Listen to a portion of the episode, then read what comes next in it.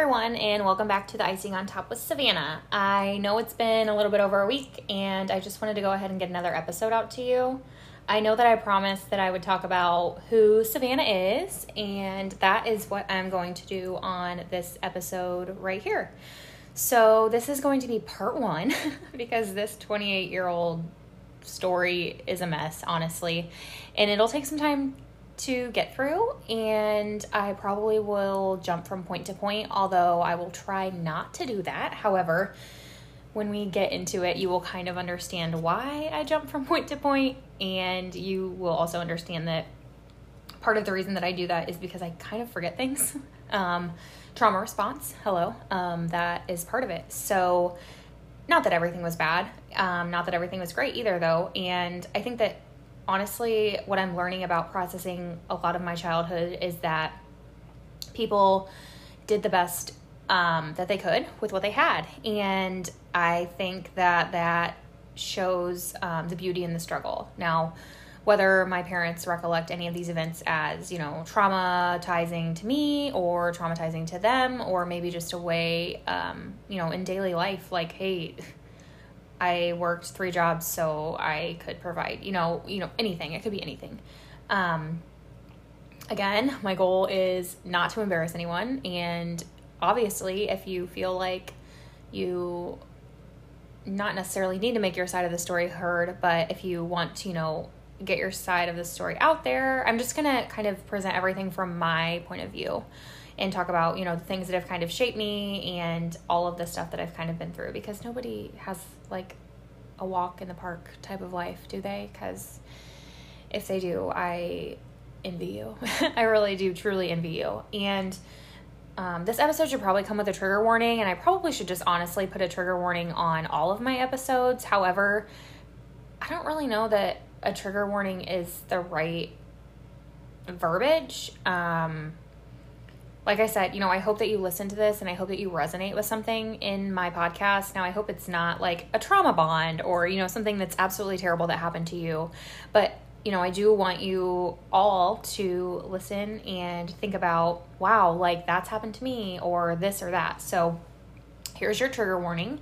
If you don't want to hear about um, growing up with divorced parents or part of any of my life story, just don't listen. Just turn it off and go to the next one. Um, yeah. So, also, side note, shout out to whoever made the holiday pies tonight at North Manchester McDonald's because it was like gooey and perfect. It was the first one I've had this season, and no, I didn't need it. However, I have been really dealing with some heavy shit still this week and processing a lot and taking all of life and everybody involves life um, into consideration when it comes to some pretty life changing events, possibly. So it's just been a lot the last couple of weeks. So I am so excited to see 2023. so I will go ahead and uh, just kind of jump right in. So I was born um, December 26th, 1993. I almost said 2022. That's embarrassing. Um, the day after Christmas, and I always, always for the rest of my life will give my mom hell about that. And I say, "Oh yeah, great. Like, thanks, Stephanie." And she's like, "I really could like control when I was going to go into labor. So my due date wasn't actually until January 3rd. And yeah, my mom went into labor the day after Christmas and I was born like later that night. I think actually maybe like around 6 or 8 p.m. And um, at the time my parents were together. Uh, my dad's name is Shane. Um, his actual name is Shenandoah, which is why I kind of just laughed because he's always gone by Shane. Um, so I also jokingly, this is where I kind of jump from, you know, point to point. Um, so whenever I get carded, like around the holidays or anytime really, like people will be like, ugh, the day after Christmas, like I bet that's freaking terrible. And I feel like part of divorced kid humor or like coping with everything is my way of doing that is humor, and some people relate to that. So, I, of course, being the absolutely terrible person that I am, that's not true. I'm not terrible. I just sometimes I don't think people think that. Like, yeah, hey, great, thanks. I've had to live with the day after Christmas as my birthday forever, but there are also really other terrible days of the year too. Um, so I always jokingly say, you know what, like, yeah, it it has kind of sucked, but you know, I always had divorced parents, so I always got twice the presents. And usually they look at me and they're like, "What on earth?" Like mortified. Like their face instantly is like stone cold Steve Austin. I think that's who it is. Anyways, they're like jaw drops and they're like, "Oh my god, did she just say that?" Like I can't believe she just said that. She's not kidding. And I'm always like, like if you don't laugh about it, you'll cry about it, right? So I usually like I said, use that to kind of just like break the ice. Like but I will say having a birthday the day after Christmas, like don't wrap my freaking birthday present in Christmas paper. Like because when your birthday is in May or in July, guess what? I'm gonna break out the fucking Christmas wrapping paper. I'm gonna put a big old fucking red and green bow on that shit and hand it to you and be like, oh, you don't love it? Like, no, I don't love it. Like, yes, I appreciate the gift. However, can you not take the time to wrap it in something other than Christmas wrapping paper? Like, I understand it's the next day. However, I put a little bit more effort into your gift than that. And I just feel like if I give some thought to something I do for you, that should be reciprocated onto me. So, my parents were together when I was married, like I said. Um, also, side note, um, what we're together, not married. They were not married yet. I don't even know if I just said that right. Ooh, hello, let me start over. Um, so they told my parents that I was going to be a boy. So in my one of the things that I love about this podcast is like I also love it, but I hate it. There's no like, oh, you can't see me recording right now, which is probably a good thing because train wreck station. But my um, they told my parents I was going to be a boy, and so in my hospital picture, like so you know they used to take like the picture on like the tie dye like fleece blanket, right? So in my hospital picture when I was born, first of all, I was bald. Like, I had no hair, which if you saw me now, you wouldn't even believe that. But I had no hair until I was like almost two, which Conrad, of course, took after me with that. Conrad is my little boy, which eventually I'll get to that. But um, I was in a freaking dinosaur sleeper. Like, so I was supposed to be a boy, but I came out a girl. Like, hey guys, don't have a penis, actually have a vagina. Good joke. Um, but you still put me in the dinosaur sleeper and the blue and white striped snowsuit. Really cute. Um, and then you know what? My mom like just must have kept going on with like the terrible outfit decisions. Like she says they were popular then, but I just don't really know that I believe her. Like the boppy socks, is that what they're called? The boppy socks that like fold over and like are frilly. Like what, Stephanie? Are you freaking kidding me right now? Like not cute. Not not cute at all. So um, like I said, my parents were together when I was born, but they were not married. So they got married after I was born probably like 1995 ish. So I don't remember that, obviously. Um, but I was at their wedding because I've seen wedding pictures since then. Um, and then they divorced like around the time I was probably like two and a half, maybe two, two and a half. They weren't together, they weren't married very long. Um, and then, like, if you, I've asked them obviously, like, what happened, or like, you know, it'll come up in conversation, and like, each of them has different stories and I'm not gonna like try to debate that right now because it's not worth it, my sanity or theirs, and it's not about you know why they split up. But the the main thing is that they did split up. Um, like I said, they have a different recollection of some events, um, but I won't cause any arguments on that. Um, my dad did stay local, um, so my mom, like I understand why they each have different there's I always say like there's your side, my side, and the truth. And the only way that anybody will ever truly know what happened is if they were there. Um, because even though it was a situation that happened to two people and both those two people are there each of those two people have one different emotions different feelings different histories different backgrounds um, but then they're also gonna just like pick and choose what they want to remember or what they don't want to remember because some of that shit is really hard to process and i also understand like how you want to block that stuff out because that's a trauma response like you forget things like almost like your um short term memory or just long term memory, I guess, in that situation, but you just like block it out. Like trauma healing, trauma response, like shut everything, you shut down. Like you just are trying to get through day to day and not try to deal with any of the excess of the outside world. So my mom went on to remarry um, in 1998 to my current stepdad, Nate. Um, so they've been married 20, my little brother He's my first little brother. He's not actually my little brother because he's taller than me. Um, he's not little anymore. Um, but Skylar was born in 1998 too. So they are, t- he turned 24 this year, I think. Yeah, that sounds right. Um, and then my dad, there may have or may not have been some like overlap in some dates on his, you know, moving on in the next relationship, but we won't debate that either because, again, not part of the story. uh, but he was in a long term relationship with who I still refer to as my stepmom to this day, um, Valerie. And my mom um, continued on to have five more children after me. So I am the oldest of six on my mom's side. There's four boys and one girl, and they all of my siblings have S names. So I'm Savannah. There's Skylar, Sawyer, Sladen, Seda, and Sutton. And so I've kind of like gone through this and I'm like, oh my God, like what are people thinking? And I always tell my patients at work, like I'll be like, you know what, if you have like two kids, like you can do the same letter, I guess it's kind of cute, but like if there's any more than that, don't continue on with the same letter. Like, so my, I was Savannah, obviously, and then my mom was Stephanie and my dad was Shane. And my grandparents were actually Steve and Cheryl, both with S names. And my mom's brother's name is Shannon. So it was just like a plethora of S's, and it still continues on to be. Um, I frequently, still to this day, will get like mixed up and will go through all of the other names before I get to the actual right one. Um, and I tell people that at work too.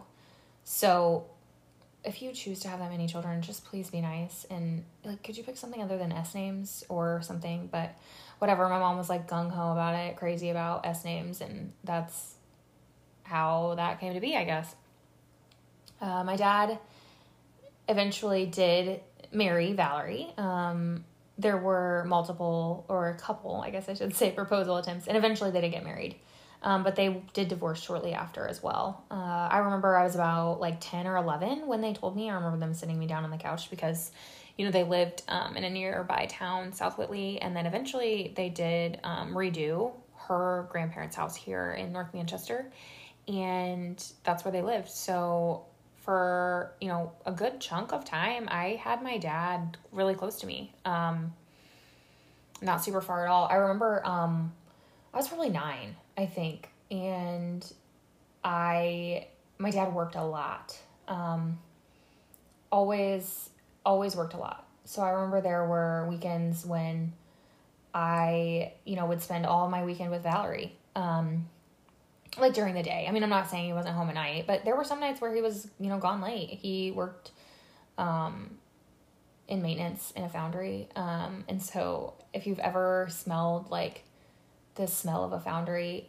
just like that, it's, this is absolutely like grossly disgusting, but I feel like I can say that because I'm a nurse, but like it smells like fish. Like you'll you I would hear people say like here in town, like when the foundry was still open, like like dirty old lady crotch. Like that is nasty. One, but you know the black like foundry soot. Like I remember the back door opening and like hearing him step in the door. But like before I even knew that he had stepped in the door, like I just smelled that smell and it is horrendous. It is a terrible smell, but like to me, to this day, like that was the smell that my dad was home.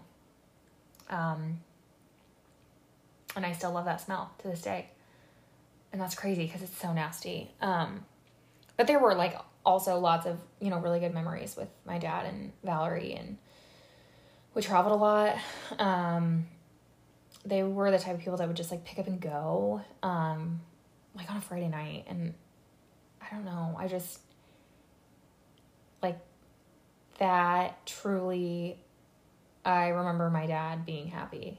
Um, we were happy, and I was happy, and it just was good. Life was good. And, you know, like I said, they, you know, split up when I was 10 or 11. And so I remember that. Um, I remember them sitting down to tell me, and I was like, my dad was like, So do you want to stay here or this weekend, or do you want to go, you know, down to Richmond? Because he had taken a new job in Richmond and, you know, come to find out now, like years later, you know, they'll be like, oh, well, that's because he was dating, you know, somebody, and he, but he would like, he like asked me one time, and I was like, oh, yeah, I probably want to go down to Richmond because his girlfriend at the time, you know, was fun. She was young, and I don't know, it was just fun to be around. So there also were, you know, I remember like rock candy with my dad when they lived in South Whitley. There was an old, like, I think it was brick, maybe it was white. I always get it confused, but I remember they brought me back rock candy from one of the trips that they had taken when I wasn't with them, like every other weekend, you know, and just like rock candy up in a mug on top of the um, microwave. And he taught me how to ride my bike um, in the parking lot of the apartment complex that we lived in in South Whitley. And you know, there were also times where, you know, he did work a lot. So I remember one time I was like four or five and I remember standing at the door, the screen door, or whatever, because the, the other door was open. But I remember like standing there waiting on him on a Friday night, like with my Barbies in hand in my bag. And like, I remember just like waiting on him. And that's absolutely terrible and sad. But like, I, that comes into play later um, in my story. So I will refer back to that. So, um at this time so 10 or 11 he was in the process of like moving from where i'd grown up at um and lived with my mom um to richmond indiana or west manchester ohio. And that's he started dating you know another girl there. He had met her um, through her mom. He worked with her mom at at the foundry there that he worked at. And i remember her mom i still am friends with most of her family or some of her family on Facebook because that's what happens. You know, you get interconnected with all of these people throughout your life. And especially when you're a product of divorce, you know, you pick up different things from different people throughout your whole entire life. And I remember she would always say, like, you know, that, like, I think it's Travis Tritt, that, um, I may be a real bad boy, but maybe I'm a real good man, or whatever that song. Like, I remember her talking about how she was like, oh, I just would see your dad walk through the plant, and I would just think of that song like he was just trouble, but he was such a good guy, and it just cracked me up because she actually like wanted to introduce her daughter, her older daughter, to my dad, and of course my dad went for the younger daughter, but regardless, um, that woman ended up being the mother of my younger brother on my dad's side. So that was fast forward a few years, obviously. Um, Caden was born in 2005, 2006, sorry. Um, he just turned 16 this year. Yeah. Um, and so I remember they moved to um, Indy. Or my dad moved to Indy because Jamie and my dad had, her name is Jamie. Um, my dad, my dad and Jamie had split up and they were like random like i don't i just remember their relationship being really volatile. Like i went from you know him being really happy with valerie and i'm not saying everything was hunky-dory and rainbows and roses because no relationship is but i remember they were just like file fire and um, oil. Like they did not mix at all. Um, and that was you know what i was observing you know at 11 and 12 and 13 and I remember we went to Lake Cumberland one time and my dad was driving. He had like a tan Dodge Ram. And I remember they got into it about something. I don't even know what it was. Probably totally irrelevant, but they got into it and they were on the way. We were on the way home or on the way there or something like that. And my dad straight up punched the dash basically out of his truck Um, his knuckles were like bleeding. It was just terrible. And there was another instance when we had gone on vacation in Florida to her sister's house. And I remember my dad and I just like straight up picked up and left. Like, I don't, they got into an argument and we got in the little red Cavalier, I think is actually what we drove there. And he was like, I promise you, you will never have to see Jamie again. And at that point, I think he had moved, that's when he had moved or was about to move to Indy. Um, and he stayed at my grandparents' house. But before that, I remember one of the arguments was it was like a Christmas Eve or something because I have the birthday card that my dad um, wrote to me. And it was like something like, There's nobody else I'd rather spend, you know, sorry it's been a crappy thing or Christmas, but like, there's nobody else I'd rather spend my Christmas with or something like that. And I still have it. Um, the birthday card and the Christmas card actually are both pretty similar, but I remember she like had she was young, obviously she was younger, um, but he she had gone out like the like Christmas Eve or like the night before Thanksgiving. It was like something around a holiday, but she had gone out and he like I don't know he just kind of has can have a bad temper, which everybody can, but he like picked up this bottle of like it was like white like the coconut suave conditioner and like straight up chucked it at the wall when she was like walking by and like now we can laugh about it because i'm like oh my god the freaking conditioner. But like it was nothing was safe. Like anything that was in within arm's reach could have possibly been thrown at any given time.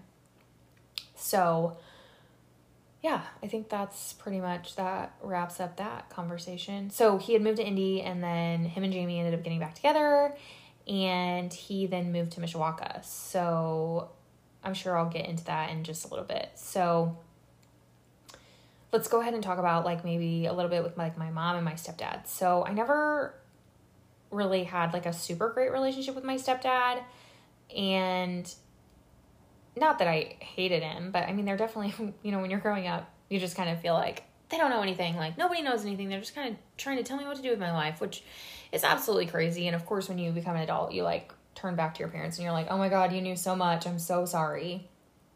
So, I think I probably struggled to find a good or healthy relationship balance with my stepdad because he um, was always made to be like the enforcer of the rules and he was the one that carried out the punishment. And this is another time when I think that you have to take into consideration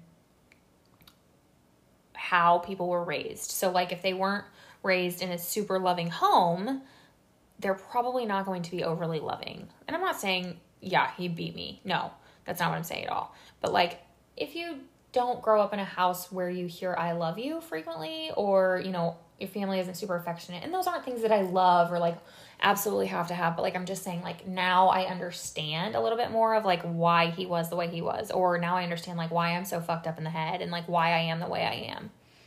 I don't understand it completely, but I understand parts of it. And life is, you know, a revolving circle and you should be a continual, you know, work in progress. It's never done. Your work is never done. So my mom, you know, if I was sassy or if I was bad, she would say, "Oh, I will tell Nate." And I also know that I wasn't super easy to deal with, like I said. So I remember once I was like 13 ish and he always worked seconds. So he got home around midnight. And I don't remember the exact like reason that my mom and I had got into it, but I mean, it could have been anything. I mean, maybe I slammed the door to the stairs. We had the stairway that, you know, had had a door that closed at the bottom of the stairs for, on the first step or the first story. And I remember slamming that and calling her a bitch and storming upstairs. Just like I was not a very nice child and I was rebellious and you know, you're invincible and nothing ever happens to you. Like that is absolutely not true. That is the most piece of that's the crappiest thing I've ever heard in my life because it will happen and it will happen. That's just that's the truth in it. It will happen. um so he um he came in. Um, I remember he, you know, came upstairs, and I'm, I think I was, I think I was asleep. Maybe I was almost asleep or something. But he came upstairs and he woke me up by flipping the light on, and he like instantly started yelling. And I don't even remember what it was about, like I said, but just instantly started yelling. He was like, "How do you like it?" Or, you know, blah blah blah. And he's a yeller, like that's how he gets his point across, which is probably also how I picked up. Like I am very quick to yell. Um, especially like in dealing with situations that are like overstimulating.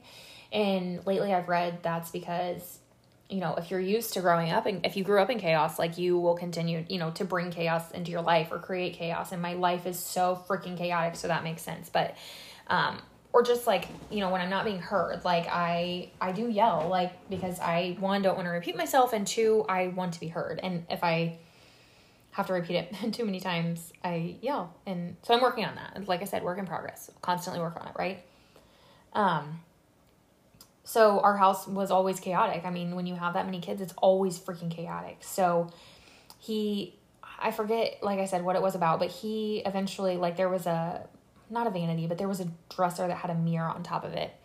And um like it was connected. And that's where like I kept like all my jewelry, like all my like piddly little shit, like body spray or who knows whatever it was, but it's right in like my little jewelry box and like that's where I kept all of that stuff. And so he he eventually just like straight up like swiped all the co- all, like all the everything that was on top of it like onto the ground. And like i remember not even really on the ground because there was a drawer that was open like the middle drawer.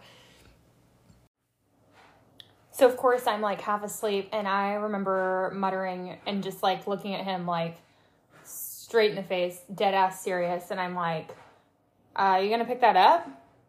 I would have never gotten away with you know reacting in that sort of way and out like lashing out or having an outburst like that and not having to you know pick up the mess of what i had made or what i had done. Um and so he didn't. Like he just walked out and like flipped the light back off and i was like what in the hell? Like you know i was like 13 and i remember thinking like okay whatever. Like i was just like irritated.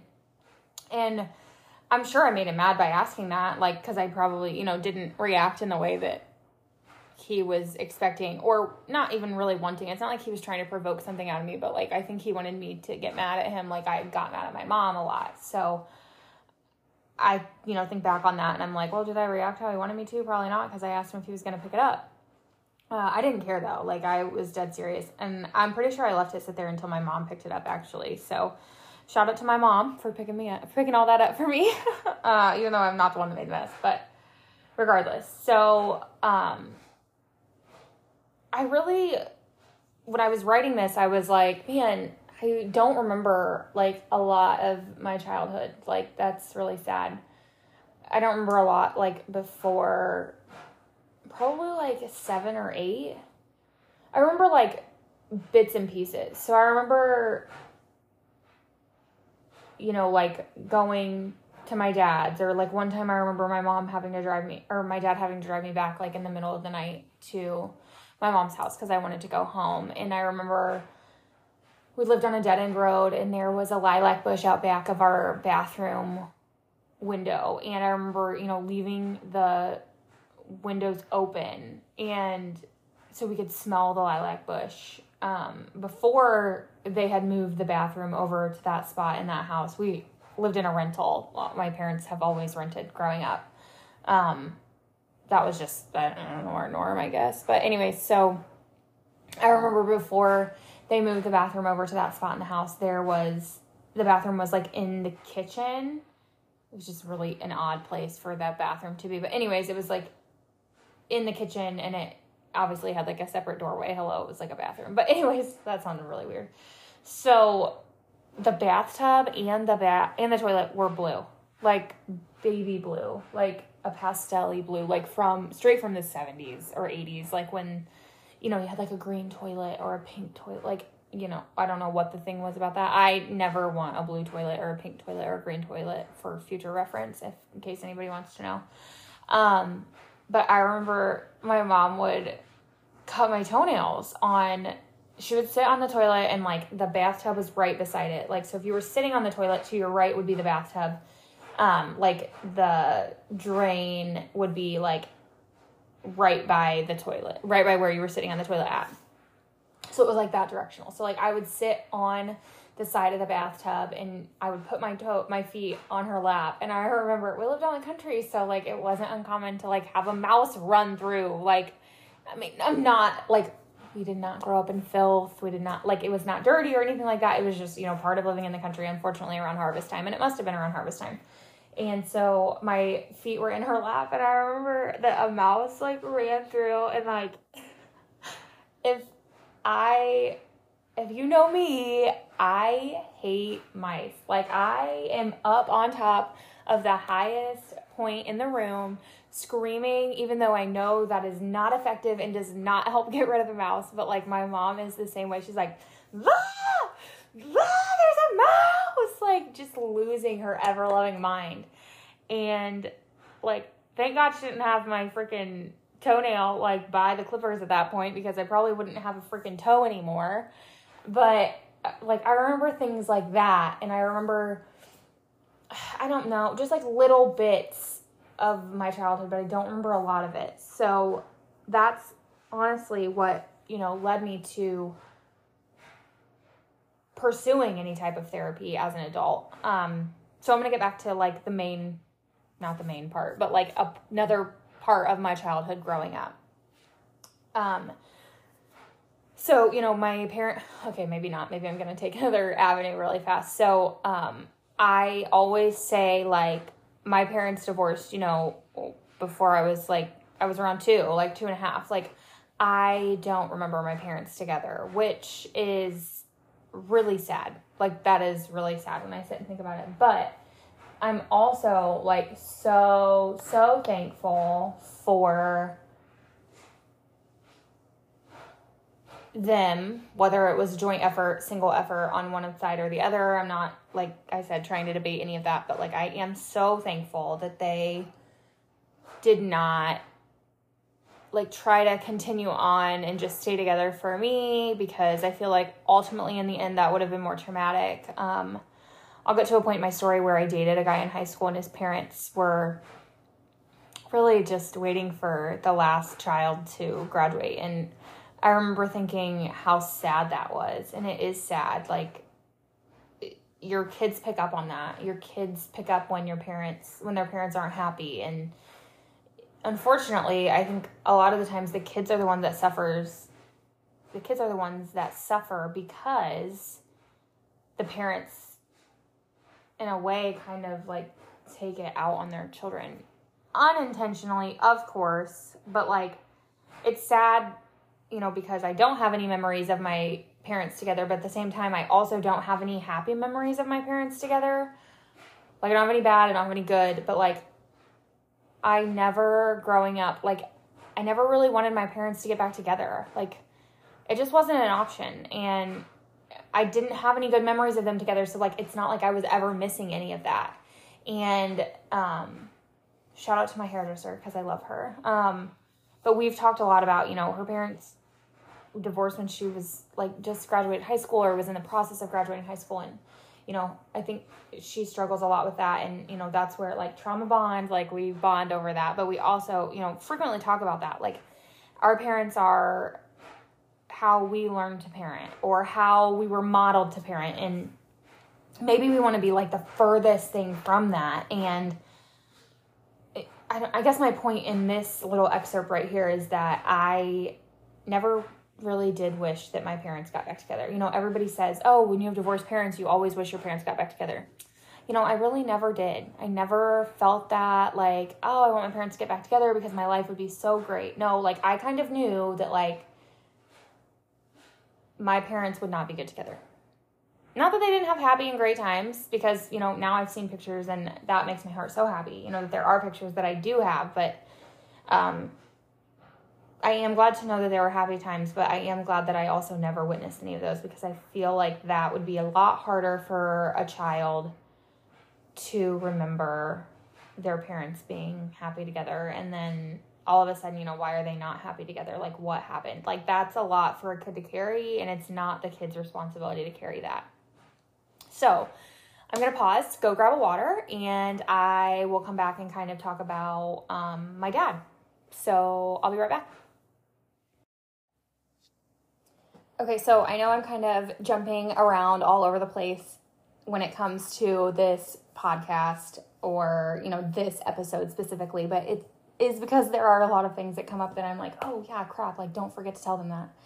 Um, so I kind of just wanted to give a little shout out to my dad right now. Um, he has just like randomly been texting me and he's like, Oh, when's my next podcast episode? Or I'll text him and I'll be like, You wanna know like the latest like on my podcast, like before it's ever released? And he's like, Oh yeah, let me know the deets, like give me all the details on it. So um, as much as I am like, oh, maybe he shouldn't be like following my podcast as closely as he is, but I am glad that he is taking the time to listen and maybe self reflect. But um, I just kind of want to give a shout out to him, like for being a big supporter or motivator. And I know that for him, talking about faults or talking about his life story has not always been welcomed or accepted or believed. Believed, maybe I want to point that out. Um, and that's not fair. I feel like when you talk about uncomfortable things in a safe space, they no longer become uncomfortable or shameful because everybody interprets things differently and you are allowed to feel however you need to about a situation.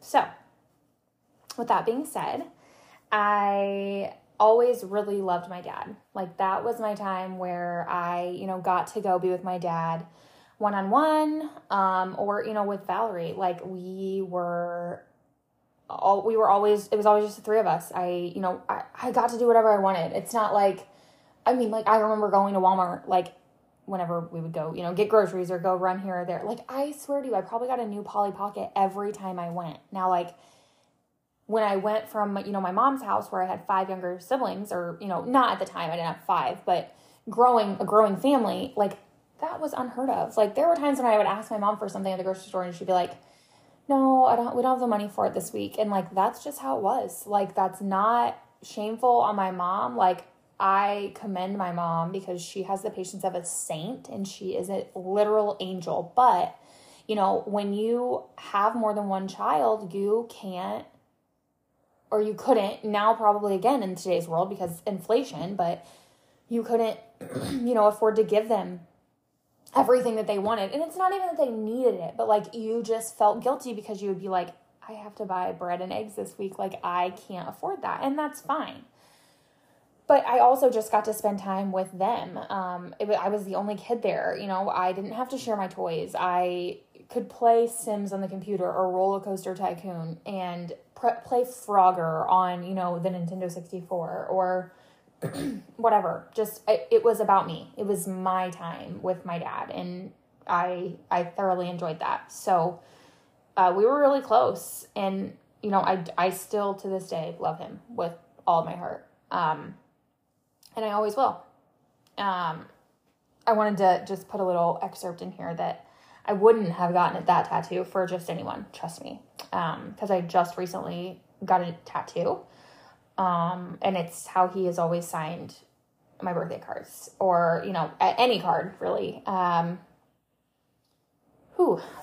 One of the things that my dad always did was he always um, sorry, this isn't even like on my timeline to talk about, but I feel like it just like hit me to talk about it. So he always would send me um, Valentine's Day flowers to school, and usually there was like a stuffed animal or something with that. But like I remember, I'll get to that point talking about this, but we, you know, kind of had a falling out, or um, as a teenager, you know rebellious or you know rambunctious and not wanting to be told what to do or anything or just being stubborn um, and that is number one one of my traits but um, he always would send me flowers on valentine's day to school and i remember my senior year was the only year that he didn't do that and that probably i don't want to say broke my heart but that did really hurt. Um, and i don't maybe it's just that he got busy or maybe he just forgot but um, the past couple of years he has sent me flowers on Valentine's Day and like nothing, absolutely nothing makes my heart happier than getting those flowers. Um, It's just kind of like our thing. Like for everybody that thinks that Valentine's Day is just like a stupid Hallmark holiday, like it's not not for everybody. Um, but he would always, you know, sign the birthday or the um, Valentine's Day card with the flowers, like, you know, love you, little girl. Um, and he still does this day. So, side note, Dad. that was always like one of my really favorite things. And so, one thing that I've tried to do is, you know, like Conrad and I celebrate that. Like, that's our, you know, just our little holiday. I just wanted to carry that tradition on from my dad because whether it's a random Tuesday or whether it's Valentine's Day, like people still like being loved, and that's okay. it's okay to like to be loved. Um, whew, let me get myself together here. Okay, so, um, but really, um, I think as a kid of divorce, like I remember, like when I would be not necessarily arguing with my dad, but there were days that, you know, I didn't talk to my dad always, but I remember like I just didn't really understand. And sometimes I still don't understand, but I remember um, as a little girl wondering like why my dad wasn't around much, uh, especially during the week. Like, why did I have to wait until every other weekend to see my dad when my siblings were around their dad all the time? Uh, he did, of course, work a lot and always loved his women that he was with. Uh, it's a fault, I guess I should say, but also a really great thing. So I think now looking back, um, him moving to Richmond for work was probably the best decision for him at the time, but that maybe he overlooked how it would affect our relationship.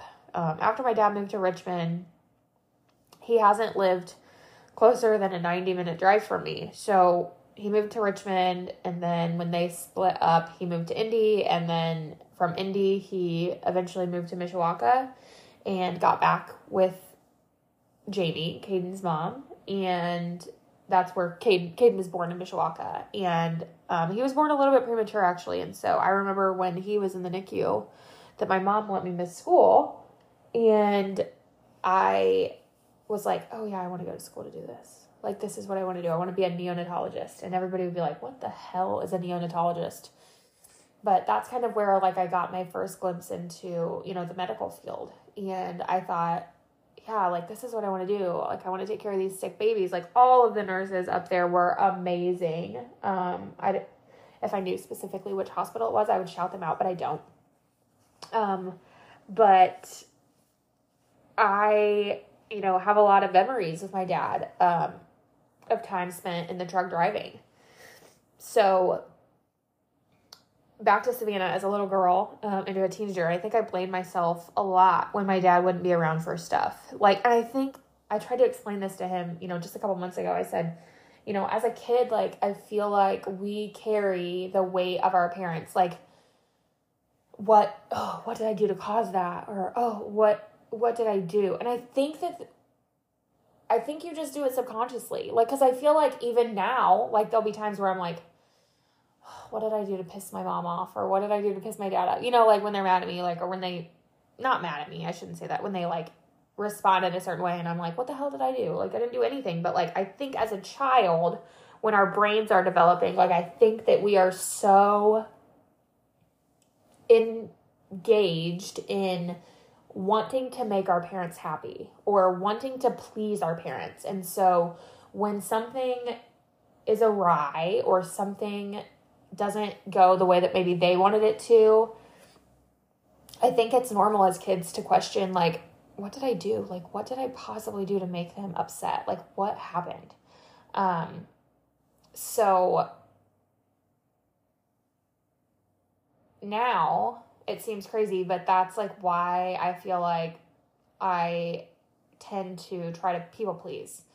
And like all aspects of my life, not just one. So, whether that's trying to rush on a business order or trying to make sure, you know, I do this or that or get everything done in one day. Like, it's just, it's a lot. And maybe that's also part of why I became a nurse. Like, what the hell? Uh, but I do like to know that, you know, my patients are taken care of and my patients are happy and you know, nothing makes me happier than when I come back in and like my name's been wrote on like a pink survey card because like I know that I touched their experience because I also had a really great experience when I was delivering my little boy. And so that's I I want to um I want to give that to my patients. So I feel like people pleaser check mark. Yes, that's probably me. Um but I remember that um when I was little, I would bring home my report card and him he would be like, "Oh, it's got to be on it. Like that's not my daughter." So, uh moving on, I guess like as a young adolescent or like probably probably started around 12 i would say i don't know i feel like it's hard to say an age to everything um i really just like wasn't happy at my mom's and i would get into a lot of arguments with my stepdad i would get into a lot of arguments with my mom too. Like i just was oh god i just was not very nice and that's terrible. Like now i'm like oh my god my mom is my best friend and i don't know what i'd do without her but i did get into a lot of arguments with them. So and of course like my dad you know he got to be the fun house um, since it was you know weekends only and i didn't have any rules essentially. Like it's not like i was just allowed to go like you know do whatever i wanted to do but like at the same time like i really got to choose what i wanted to do or what we did like it was always a fun experience. Like, oh, do you want to go putt putt? Or oh, do you want to go to the mall? Or I need some new jeans or this or that. Like, so um, for a long time, it was just, you know, my dad and I. Um, during you know most of my visits with him so i mean there was valerie was there and then you know when he was with Jamie, Jamie was there, and Jamie had a little girl, um, Madison, who is no longer little. She's graduated since um, it's been a long time ago. But you know, there were other people around, but like it was fun. It was just it was different than what I had here on my daily life routine. And when we moved to Mishawaka, um, and then eventually my dad moved back to, back like near Indy after he was in Mishawaka, and eventually he and Jamie split up. But you know, has since remarried and all of these things. So I um at this time, I think he probably would have been in Indy. Yes, that's probably around the time that he would have been back in Indy or getting close to that time. Um so I remember around that time like it was probably close to around the time when he, after Caden was born um and I just like started rebelling because I wanted to live with my dad. Like I I thought, you know, that that was where the fun was and you know, that was what I wanted to do. So my mom um, took me to a therapist at the Bowen Center in Warsaw. And I was pro- I probably started going when I was around 11. And um, it wasn't like like this was like she and my stepdad had gone to like marriage counseling at some point and this was who they had seen, which I kind of feel like is not appropriate. I don't know if that's the word that I want to say, but like I feel like that's almost like, oh yeah, you saw us about this, so like can you see her about this? Like maybe I would have meshed well with somebody else. And so I just we just did not mesh well. I felt like she was always like trying to like undermine what I was asking, what I was telling her or you know, really just like I felt like trying to get like a level up. Like I kind of felt like she was like out to help my mom not get my dad in trouble, but like just like not a neutral party. Does that make sense? So being in therapy as an adult is so much different than as a child. Um it was really hard not to feel like I was dumb from her. And in fact, I remember the last session I had with her, she said to me, and I probably saw her, I don't know, like over the course of like three years maybe. And I don't even know that it was really regular. I don't remember it. I did try to get my records, but it's been over 10 years, so they've been destroyed. But in my last session with her, she said, she freaking said to me, I cannot believe this. Um, if you don't stop this behavior, you will end up on drugs, pregnant, or in jail shortly around when you graduate.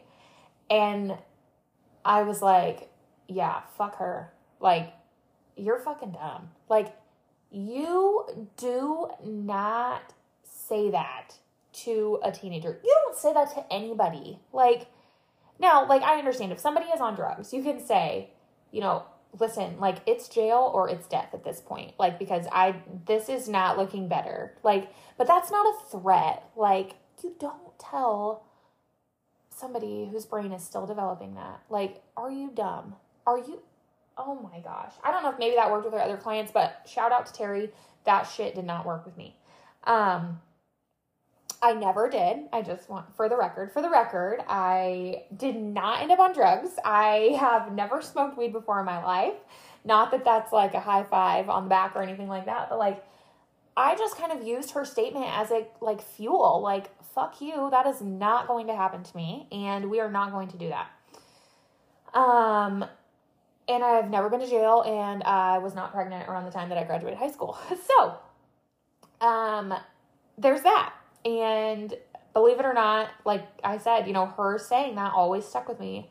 Um, and I recently spoke to her on the phone about when I was looking for a therapist, and she did not remember who I was at all. And that that really fucking bothered me, to be completely honest. Like, you don't say that shit to somebody and then not remember who they are. Like, to me, I feel like she should have been like, oh my gosh, yes, like, congratulations. Like, you've done so much with your life. Like, that is just so wonderful. Like, I understand people see a million patients over the course of their, you know, career. But you know what?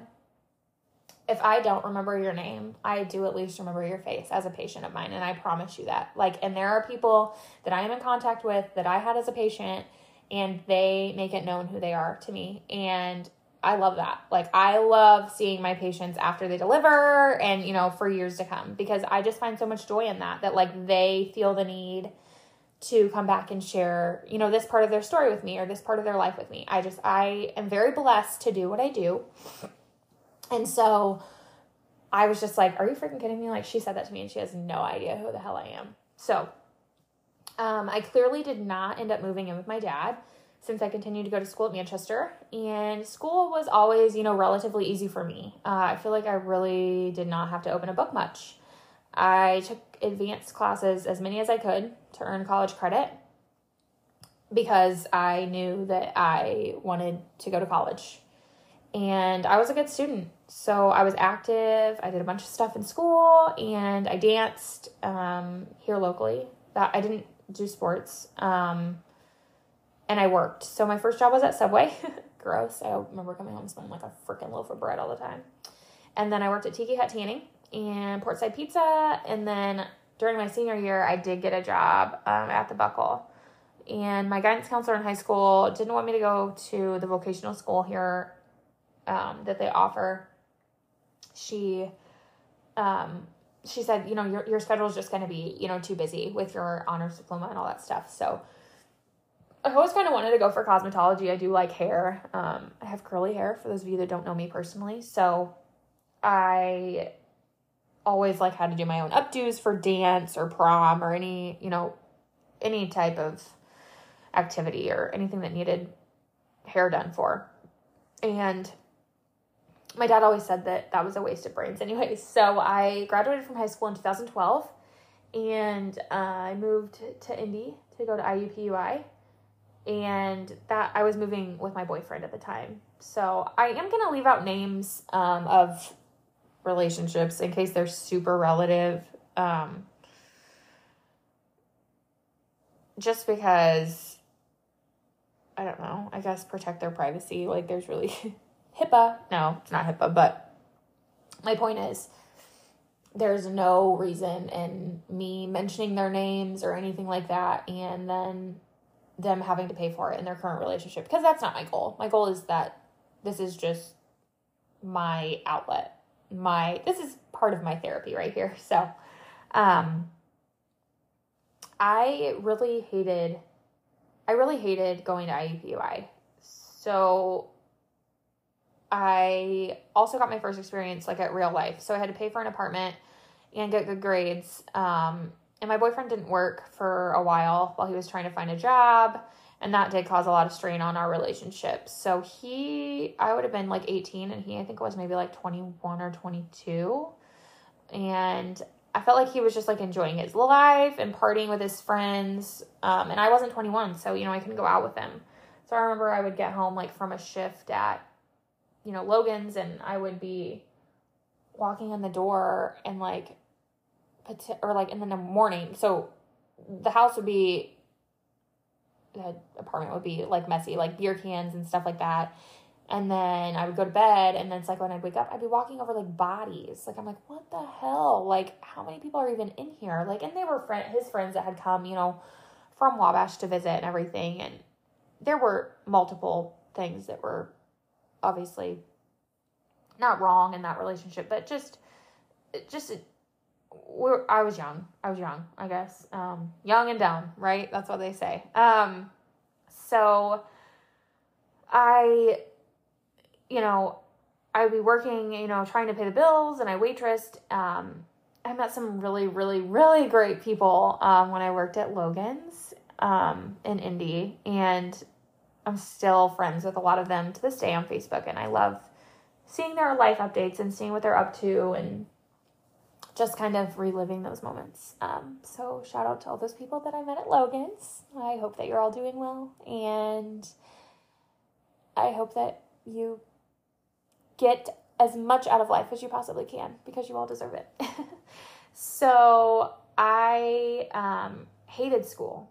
I had to drive downtown to Indy um, to get to the campus, and I remember like my first lecture hall had 350 people in it. So I walked in and it's like the size of an auditorium and I was like shell shocked. Like, what is going on?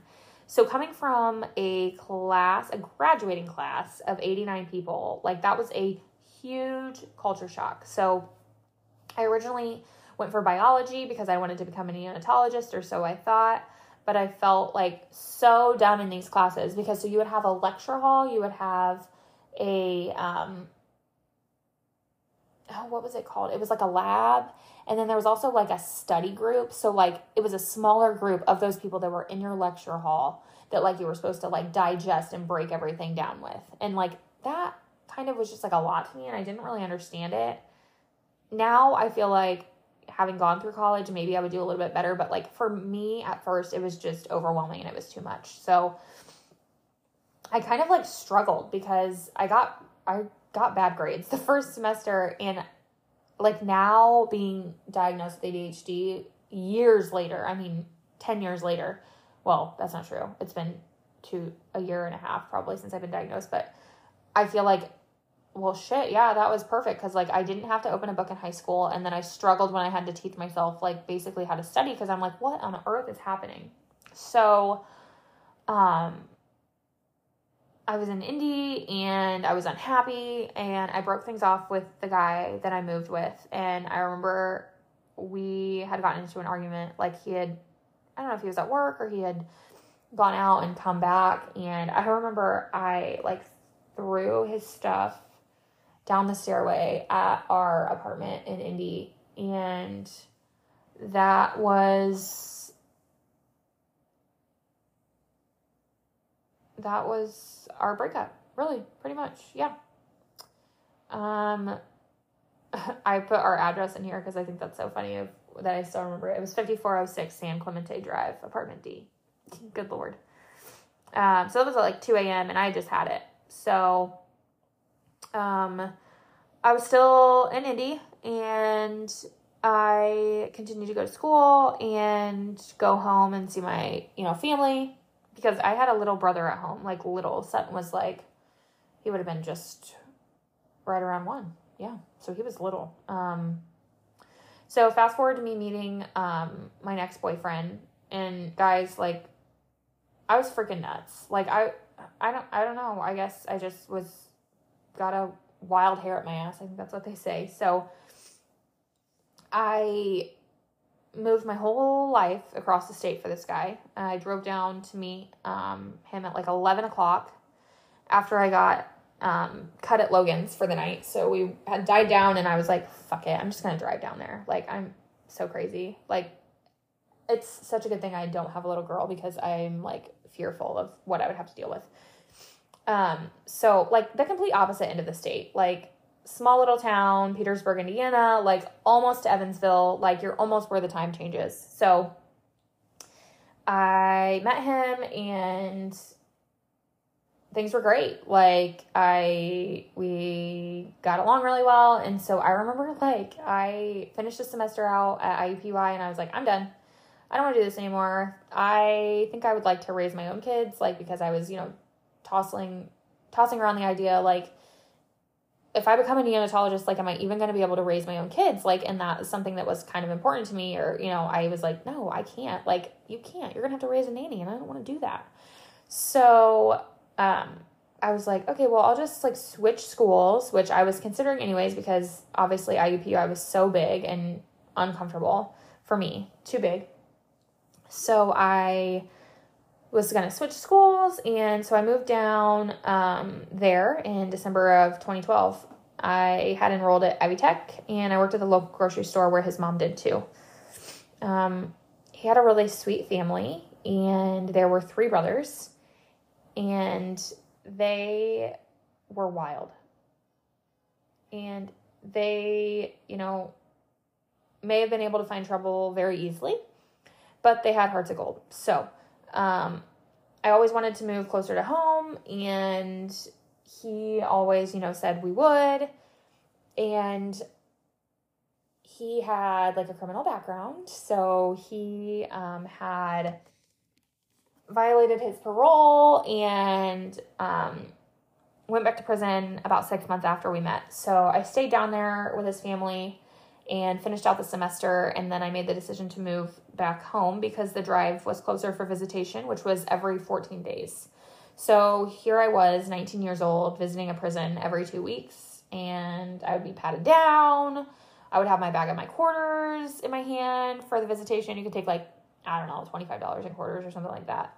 Um, and I had to lock my keys in a locker as soon as I walked in the door. So when I tell you, I felt like a piece of meat walking into that visitation room, like for real, like USDA grade beef grade A beef babe. Like straight up. It was very, very it was a meat market. That's how I feel. It was gross. Anyways, um he got out like it was just it was right before Christmas that year. So he like had gone in May and then got out right before Christmas. So I shit you not, I moved my whole life down there again.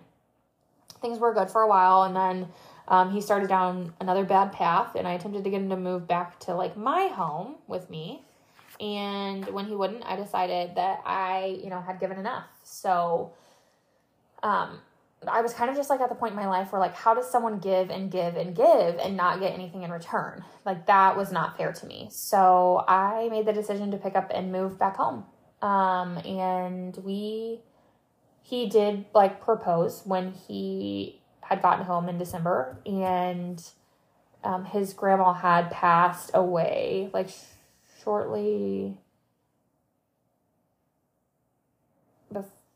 shortly before he got home or shortly after he got home. I don't remember, but I remember like I got to meet her and she was very sweet and her his mom really really really really loved her grandma. And so, yeah, it was actually his great grandma. Um, but that, you know, I, I felt like their family. I still feel like their family. Like, I still feel like I could go down there and I would be accepted as their daughter. Not even having to date the son, but just they welcomed me with open arms. And I love that like I family is very important to me. So that was very comforting to me. Um, so I, you know, I just had decided I was done. Like I was done giving and this is I made it very clear, you know, about what I wanted from um the beginning and I wasn't getting that and I I was done with it. So I made the decision to pick up and move back home. And this would have been like 2014. Um so I moved back in with my parents and I applied for the nursing programs around here. and um, went on about my life. And I had fun, and I was 21 at the time, you know, so I went out to bars, and my friends, you know, had turned 21. So, shout out to um, Amelia. Amelia. um, always called her Emilio in school. But, anyways, shout out to Amelia because we were pretty close at that time in our lives. So, yeah, she was single and I was single, and we just kind of enjoyed life again, right? So, um, and I was single, like when I moved home, I was single for, you know, about a year and a half. Um, and I didn't date a whole lot, but I really, I just enjoyed being alone. I'm kind of a homebody, anyways. So, like, that was a good time for me to just be like, okay, reset. Like, this is what we're going to do. So, um, I got into an LPN program in Wabash. And so my plan was to start in the fall of 2015. And so um, in the summer of 2015, I met my most recent boyfriend, um, who we're no longer together anymore. But um, like I said, so when I moved back home, I spent a lot of time on myself and I honestly didn't date much. Um, nothing serious. Like I went on a few dates, um, you know, here and there, like to dinner, but I really I spent a lot of time with my family and my mom because I miss them so much. And you know, I still had young siblings at this time. So I'm trying to think. Sutton was born in 2011, so he would have been 4 and I don't know, life is just busy when you have that many younger siblings. So when I met my uh, most current boyfriend, ex boyfriend, I guess that's how you say that. I'm not really sure. Um, we did instantly hit it off pretty much, and we moved in with each other within like six months and bought a house, um, the whole shebang.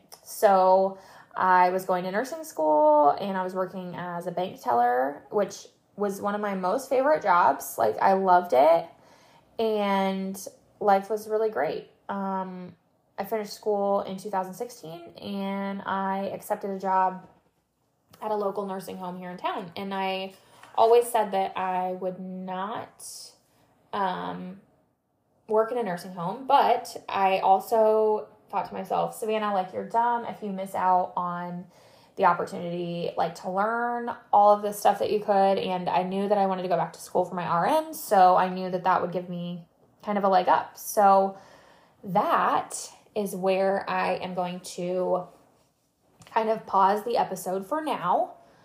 Um, there will be a part two. I don't know exactly when I will do it. I don't know if I'm going to do some smaller episodes in between. Um, this one is a long one to listen to, so I apologize, but there's also a lot of information. There's also kind of a lot of information that I didn't go too deep on. Um, so if there's something that you're specifically wanting to know, you can leave questions or comments in the episode comments and or you can message me on Facebook or whatever and I can kind of do like a Q&A.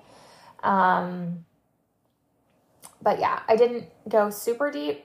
Just kind of went over like a timeline of my life and um I feel like that's good for now because there will be other situations that come up where I do kind of delve, you know, more into this is how this went or this is how this went. And that may get a little bit hairy sometimes, but that's fine. Uh, so, thank you guys for listening today or whenever you are listening to this. And just remember, it may be raw, but it's real and it's a loving shit show and that makes it the icing on top.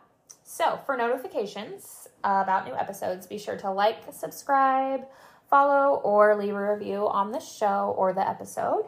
And you can now listen on Spotify, Amazon Music, Apple Podcasts, and that's it. Have a great day, guys, and I hope that you are able to see the icing on top.